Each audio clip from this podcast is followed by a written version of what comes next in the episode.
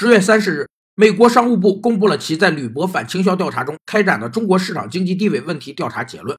仍将中国视为非市场经济国家，在对华反倾销调查中继续适用替代国做法。市场经济地位是指按照一个国家市场经济在全国经济中的重要性以及国家政府对经济的干预程度，一般可区分为完全市场经济国家和非市场经济国家。在反倾销调查时，如果认定出口国是市场经济国家，那么就必须根据该产品在生产国的实际成本和价格来计算其正常价格。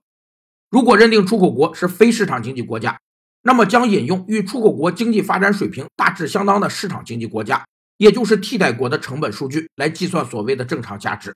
进而确定倾销幅度。其实，国家间生产要素的差异性，使得国家发展水平与价格没有明显的关系，加之没有明确的替代国选择标准。所以，这个替代国制度也充满了不公平和不确定性。